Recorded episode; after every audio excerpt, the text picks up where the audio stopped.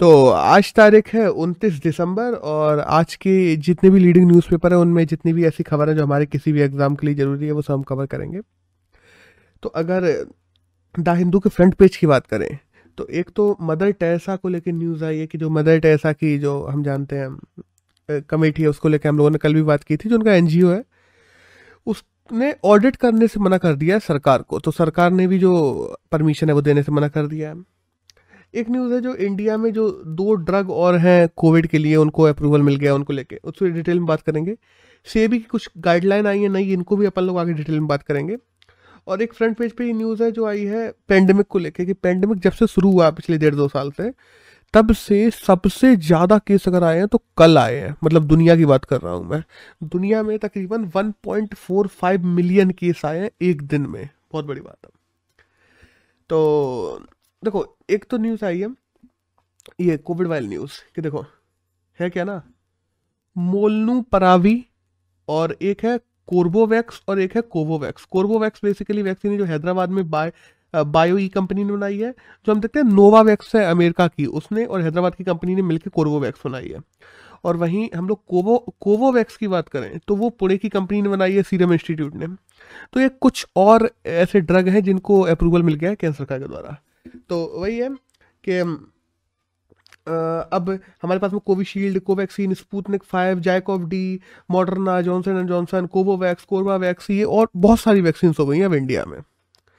एक next news है जो आई है हम लोग कल पढ़ रहे थे हेल्थ इंडेक्स को लेकर तो उसका ही कुछ डाटा निकल के आया है कि टॉप इम्प्रूवमेंट अगर हेल्थ में किसी ने की है तो वो राज्य में यूपी है। अगर टॉप फाइव राज्यों की बात करें तो उनमें से चार केवल साउथ के राज्य हैं।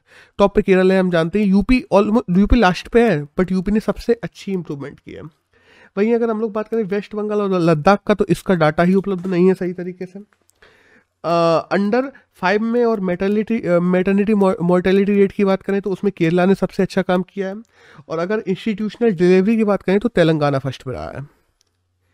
बस दैट्स ऑल और एक नेक्स्ट न्यूज़ है, वो आई है आपातानी टेक्सटाइल को लेके। आपातानी टेक्सटाइल क्या है? बेसिकली शॉल और, आपातानी टेक्सटाइल के शॉल बनाए जाते हैं, जिनको जी जिग ज़ीरो कहते हैं हम लोग, हैं? और सुपुन तारी नाम से उसकी जैकेट बनाई जाती है। तो आपातानी टेक्सटाइल क्या है? ये कला है बेसिकली जिससे अलग अलग तरीके के शॉल और जैकेट बनाए जाते हैं। ऐसे क्रिस क्रॉस क्रिस क्रॉस जैसे डिज़ाइन होती है।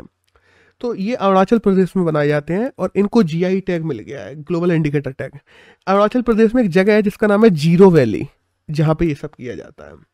और अभी तक अगर पूरे इंडिया की बात करें तो तकरीबन 346 ऐसे आइटम है जिनको जीआई टैग मिल चुका है। और और देखो, अब पता नहीं टेक्सटाइल पहली टेक्सटाइल नहीं है जिसको अरुणाचल प्रदेश मिला है। इससे पहले जो इदू मिशमित्रैक्स टेक्सटाइल है इजू इदु मिसमी इदु मिसमी टेक्सटाइल है बेसिकली अरुणाचल प्रदेश की, उसको भी जीआई टैग मिला हुआ है। तो इदु मिसमी और अपतानी ये दो टेक्सटाइल के तरीके हैं जिनको अरुणाचल प्रदेश में जीआई टैग मिल गया है। जीआई टैग बेसिकली होता क्या है कि ग्लोबल इंडिकेटर कि हाँ इस पर्टिकुलर तरीके की जो टेक्सटाइल है, ये कहाँ से शुरू हुई है, कहाँ पे पाई जाती है तो अरुणाचल प्रदेश में। दैट्स ऑल एक नेक्स्ट न्यूज़ है वही है चाइना और एलन मस्क को लेकर कि चाइना का जो हम जानते हैं स्पेस सेंटर है, वो ऑलमोस्ट एलोन मस्क की जो सेटेलाइट है, उससे टकराते टकराते बचा है। तो एलोन मस्क ने इस पर काफ़ी नाराज़गी जताई है और बीजिंग को बीजिंग को इरिस्पॉन्सिबल कंडक्ट को लेकर कंप्लेंट भी की है बेसिकली और चाइना के स्पेस सेंटर की बात करें तो दो हज़ार बाईस से शुरू होगा। अभी शुरू नहीं हुआ है बाय द वे और ये सिक्स पॉइंट सिक्स टन का है। दस साल से ये बन रहा है बेसिकली और दस साल आगे तक ये काम करेगा शुरू होने के बाद में। मल्टी मॉड्यूल है उसमें तीन क्वार्टर है, जिसमें मतलब तीन लोग जाके रुक भी सकते हैं। एक नेक्स्ट न्यूज़ है जो इंडियन एक्सप्रेस में आई है। ये आई है, यही सेबी की नई गाइडलाइंस को लेकर किसी वो सॉरी आरबीआई की कुछ गाइडलाइंस आई नई कि गवर्नमेंट डायरेक्ट सेलिंग इंडस्ट्रीज़ को डायरेक्ट सेलिंग इंडस्ट्रीज़ कैसी होती हैं? हम देखते हैं एमएलएम अपने नीचे दो लोग जोड़ो, दो लोगों के नीचे और दो लोग जोड़ो। ये एमएलएम में कई बार कंपनियाँ अपनी डायरेक्ट एमएलएम को कंपनियाँ डायरेक्ट सेलिंग इंडस्ट्री के रूप में यूज़ करती हैं कि ये सामान बेच दो, अपने नीचे लोग जोड़ो, उससे हम कमीशन देंगे तुम्हें। तो ऐसे प्रकार की जो इंडस्ट्रीज़ हैं, इनके लिए अगले नब्बे दिन में नई गाइडलाइंस आने वाली हैं। बेसिकली ऐसे कंपनी जैसे टपर वेयर हो गई एम वे हो गई मोदी केयर हो गई। लोग मोदी केयर के नाम से सोचते हैं कि नरेंद्र मोदी की है, वो नरेंद्र मोदी की नहीं है। मोदी केयर जो है, वो एक एमएलएम कंपनी है और वो प्राइवेट कंपनी है, उसको मोदी जी से मत सोच लेना। तो बेसिकली ये जो एमएलएम की डायरेक्ट सेलिंग जो जितनी भी है कंपनीज़ इनके लिए नब्बे दिन दम, अगले नब्बे दिन में नई गाइडलाइंस आने वाली हैं जल्दी इंडिया में। अब जब आएँगे तब उन पर बात करेंगे। एक नेक्स्ट न्यूज़ है, वही है एसबीआई को लेके कि एसबीआई ने आईपीओ को लेके थोड़ी टाइट रेगुलेशन कर दी है, सेबी ने सॉरी सेबी ने आईपीओ को लेके थोड़ी टाइट रेगुलेशन नहीं निकाली हैं कि जैसे पैंतीस परसेंट पैसे कंपनी ले सकती हैं। तुमने आईपीओ के लिए जो जमा किया है, उसमें पैंतीस परसेंट कंपनी बिना आईपीओ लॉन्च करें यूज़ कर सकती हैं। जो डीआरएचपी है, जो डीआरएचपी है, उसमें से जो ट्रांसकेंडल है, उसमें से 20 परसेंट तक मांग सकते हैं 10 परसेंट प्री इशू कर सकते हैं शेयर्स को अगर चाहे कंपनियाँ, और फ्लोर प्राइस के रूप में 105 परसेंट तक लोग चाहे तो जमा कर सकते हैं कंपनियों में। तो ये कुछ चेंज किए गए हैं, बस बेसिकली कस्टमरों के साथ में घाटा ना हो इसके लिए, जो आईपीओ निकलते ना उसमें। एक नेक्स्ट न्यूज़ है जो हमारे मोदी जी ने बीना से लेके पानकी तक एक पाइपलाइन को लॉन्च किया उसको लेके। बेसिकली बीना और पान की एमपी और यूपी के बीच में पाइपलाइन है, जो तकरीबन डेढ़ सौ करोड़ में बनेगी और 3.45 मिलियन टन टन पर एनम जो है वो इधर से उधर कर सकेगी लिक्विड एक नेक्स्ट न्यूज़ है वह ये international day for epidemic awareness को लेके जो 27 दिसंबर को मनाया जाता है बेसिकली और international day for epidemic awareness मतलब जो भी पेंडेमिक वगैरह आते हैं उनको लेके अवेयरनेस फैलाना लोगों में इसी के लिए मनाया जाता है। और ये पिछले साल से ही मनाना शुरू हुआ बाय द वे 2020 से ही शुरू हुआ था इसको मनाना। एक नेक्स्ट न्यूज़ है ओल्डेस्ट फैमिली ट्री को लेके कि ब्रिटेन में अभी ऐसी तीस लोग हैं, पैंतीस लोग, पैंतीस इंडिविजुअल जिन लोगों के फैमिली ट्री को खोजा गया कि हाँ भाई, इनके पापा कौन थे, उनके पापा कौन थे, उनके पापा कौन थे, ऐसे कब्रों वगैरह के डीएनए और ये सब लेके तो तकरीबन सत्तावन सौ साल पुराने तक के इनकी फैमिली ट्रीज को खोज लिया गया। तो ये ओल्डेस्ट फैमिली ट्री की बात आई तो ब्रिटेन में ये पेपर में नहीं आएगी, ये मैंने वैसे ही कवर कर दिया एक नेक्स्ट न्यूज़ है, वही ईरान को लेकर कि जो पर्शियन गल्फ है, उसमें ईरान मिलिट्री ने अपनी ड्रिल शुरू कर दी है हाल ही में। और इसराइल आदि को प्रॉब्लम भी हो रही है, क्योंकि हम जानते हैं इसराइल नहीं चाहता कि ईरान एक न्यूक्लियर देश बन जाए, क्योंकि अभी गल्फ की बात करें तो वहाँ पर इसराइल अकेला है, जो एक न्यूक्लियर देश है। और जेसीपीओए से जब से ईरान अलग हुआ है, तब से ये खतरा भी बन गया है कि हाँ ईरान हो सकता है न्यूक्लियर बॉम्ब वगैरह बना ले तो बहुत सारी प्रॉब्लम लगी रहती हैं। जेसीपीओए क्या था? तो पी फाइव जो कंट्रीज़ होती हैं प्लस वन वन रशिया और ईरान। इन छह कंट्रीज़ सात कंट्रीज़ के बीच में एक एग्रीमेंट हुआ था joint comprehensive program of agreement जिसके तहत ये कहा गया था कि ईरान न्यूक्लियर बम वगैरह नहीं बनाएगा, बदले में ईरान पे जो यूएस सेंक्शन है, वो हटा लेगा। बाद में ट्रंप भैया आते हैं ट्रंप भैया उससे बाहर निकल जाते हैं जेसी में से और सेंक्शन लगा देते हैं ईरान पे। तो अब खतरा बना हुआ है कि ईरान न्यूक्लियर बम ना बना ले। तो दैट्स ऑल एक नेक्स्ट न्यूज़ है। वो आई centre for economic business research को लेके कि उसने बताया कि 2022 तक इंडिया सिक्स और 2030 तक India third world largest economy बन जाएगा। और कोविड 19 ने इफ़ेक्ट डाला है। बेसिकली नहीं तो हम लोग 2028 में ही थर्ड लार्जेस्ट इकोनॉमी बन जाते वर्ल्ड में।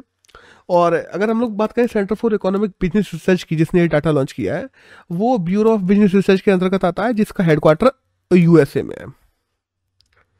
एक नेक्स्ट न्यूज़ है, वही है वर्ल्ड तानसेन फेस्टिवल को लेके, कि ग्वालियर मध्य प्रदेश में शुरू हो गया है, जिसका ये नाइन्टी सेवन्थ एडिशन है, और 25 से 30 दिसंबर के बीच में बेसिकली ये चल रहा है। और अभी मतलब आज और कल और रह गया कल खत्म होने वाला है। और हम जानते हैं कि जो ओम का, जो ओम कालेश्वर है, उसकी थीम पे बेसिकली इसका स्टेज बनाया गया है इस बार। और जो झिलमिल रिवर है, उसके पास में हो रहा है। पीछे ही झिलमिल रिवर उसके पीछे है, उसके सामने ही स्टेज बनाया गया है वहाँ पे हो रहा है। ग्वालियर फोर्ट में भी प्रोग्राम हो रहे हैं इसको लेके मोती महल वगैरह में प्रोग्राम हो रहे हैं। और तानसन हम लोग जानते हैं, तानसन का पुराना नाम रामतनु पांडे था, जो कि राजा रामचंद्र के दरबार में रहते थे। और पंद्रह में इन्होंने अकबर को ज्वाइन कर लिया था। तो वहाँ इनका नाम रामतनु पांडे से बदल के तानसेन कर दिया गया था अकबर के द्वारा। और फिर ये नौरतन में भी आते हैं अकबर के। दैट्स ऑल एक नेक्स्ट न्यूज़ है जो आई है global environment and climate action citizen award को लेके। तो जो हम जानते हैं, भारत के ग्रीन मैन ऑफ़ इंडिया हैं वीरल देसाई उनको अभी global environment and climate action citizen award मिला हुआ है। तो दैट्स ऑल बस यही छोटी न्यूज़ थी। एक नेक्स्ट न्यूज़ है, वो आई है जापान को लेके कि जापान ने एक है Inmarsat six F one ये बेसिकली सेटेलाइट है, जो ये कम्युनिकेशन सेटेलाइट है तो जापान के द्वारा इसको लॉन्च कर दिया गया है। तो इमरसेट के, वही है कि इमरसेट के लिए लॉन्च किया गया है। तो बस हमें नाम पता होना चाहिए कि जो Inmarsat six F one satellite है, वो कहाँ की है? तो जापान की है। दैट्स ऑल और एक छोटी सी न्यूज़ और है कि यामाहा मोटर्स इंडिया के नए हेड के रूप में इशिन है, उनको नियुक्त कर दिया गया है जापान के द्वारा। बस दैट्स ऑल तो न्यूज़ तो यहीं पर ख़त्म होती है, फिर यहाँ से हमारे एडिटोरियल शुरू होते हैं आज के। तो आज का जो पहला एडिटोरियल आया है वो आया है डेसमंड टूटा के बारे में। डेसमंड टूटू के बारे में सॉरी तो डेसमंड टूटू कौन थे? देखो डेस्मंड टूटू एक आ, हम जानते हैं मानवाधिकार कार्यकर्ता भी थे फिलोसोफर भी थे पॉलिटिशियन भी थे और हम जानते हैं पादरी भी थे वो एक चर्च के। तो कुछ लोग उनको पादरी की भेस में पॉलिटिशियन कहते हैं और कुछ लोग कहते हैं कि ये एक पॉलिटिशियन थे जिन जिन जिनकी भेस में एक पादरी थे। तो वही है कि लोग क्रिटिसाइज तो करते हैं। बेसिकली अगर अफरा, अफ्रीका की आज़ादी की जब हम लोग बात करते हैं ना तो लुथुली की बात कर लो टेम्बो की बात कर लो, मंडेला की बात कर लो डेफमंड टूटू की बात कर लो तो ये वहाँ के टॉप लीडर्स में से एक माने जाते हैं। कि जब अधिकारों की बात आती है, तब इन लोग, इन्होंने वहाँ पे केवल काले लोगों को ही नहीं, गोरों के कल्याण की भी बात की थी कि इन लोगों को भी शोषित नहीं करना चाहिए, हमें अपनी आवाज़ उठाने की ज़रूरत है, इनको शोषित करने की नहीं। इंडिया में लोग डेस्मंड टूटू को गांधी से कंपेयर करने लगते हैं। लेकिन ऐसा नहीं है नेल्सन मंडेला मंडेला तुम गांधी कर सकते हो। डेसमन टूटू ऐसे मान लो कि जैसे गोपाल कृष्ण गोखले थे हमारे यहाँ ऐसे मान लो। बट पूरी तरीके से वैसा भी नहीं कंपैरिजन तो कोई है ही नहीं क्योंकि डेस्मंड टूटू एक कोर धार्मिक व्यक्ति भी थे जिन्होंने साथ साथ में पॉलिटिक्स को भी लेके चले तो, तो ऐसा तो इंडिया में कोई नहीं था। और इनके कुछ कोट भी हैं फ़ेमस जैसे कि अफ्रीका को बाइबल मिलना सभ्यता की पहली निशानी माना जाता था इनके हिसाब से। क्योंकि अफ्रीका में लोग किसी भी धर्म वगैरह को, विशेष को कम्युनिटी को नहीं मानते थे, लोग अपने अपने में लगे रहते थे, लड़ाइयाँ उतरी रहती थी। तो इनका कहना यह था कि बाहर से जो लोग आए, उन्होंने हमें बाइबल दी और हमने उन्हें लैंड दी। तो इससे भी हमारा उदाहरण हुआ। पॉलिटिकल अब देखो, यहाँ पे सबसे बड़ी बात ये आती है, दस मिनट टूटू की वजह से, कि पॉलिटिकल विचारधारा में, धार्मिक विचारधारा का विलय कहाँ तक सही है? तो ये दसमन टूटू उसकी कहते हैं ना कि जीती जागती वो होते थे। अभी तो उनकी निधन हो गया है दसमन टूटू का। लेकिन दसमन टूटू उसकी जीती जागती मूर्त होते थे कि देखो, पॉलिटिकल विचारधारा में भी तुम धार्मिक विचारधारा को मिला सकते हो। लेकिन फिर भी अपने नैतिकता के पैमाने को बनाए रख सकते हो, क्योंकि एक लीडर की मूल आत्मा, कहा जाता है ना कि जैसे हम मान लें संविधान जैसी चीज़ है, ठीक है? हम कहते हैं कि संविधान में क्या, किससे मिलकर बनाया? तो लोग कहते हैं, गोखले ने, पटेल ने, नेहरू ने, गांधी ने, गोपालाचार्य ने, इन सब लोगों ने मिलकर बनाई है। जबकि इन सब लोगों ने नहीं, इनके अंदर बैठे हुए संस्कारों की देन है हमारा संविधान। यही नैतिकता की बात है और धर्मशास्त्र भी हमें यही बताते हैं। कि चाहे धर्मशास्त्र हो या संविधान, सब लोग नैतिकता की बात करते हैं। और धार्मिक होना, होने का मतलब ये नहीं है कि तुम अपनी मानवता भूल जाओगे। जो कि दसमन टूतू हमें दिखाते हैं कि वो एक धार्मिक व्यक्ति थे, वो बाइबल को मानते थे। फिर भी उन्होंने और धर्मों के खिलाफ कभी कभी बैर नहीं रखा इवन दो वो पॉलिटिशियन थे, फिर भी। और पर्सनल फ़ायदे के फ़ायदे के लिए धर्म को कैसे यूज़ नहीं किया जाता है और एक धर्म को सही वे में कैसे यूज़ किया जा सकता है तो डेस्मंड टूटू उसके लिए हमारे एक बहुत बड़े आदर्श हैं पूरी दुनिया के लिए।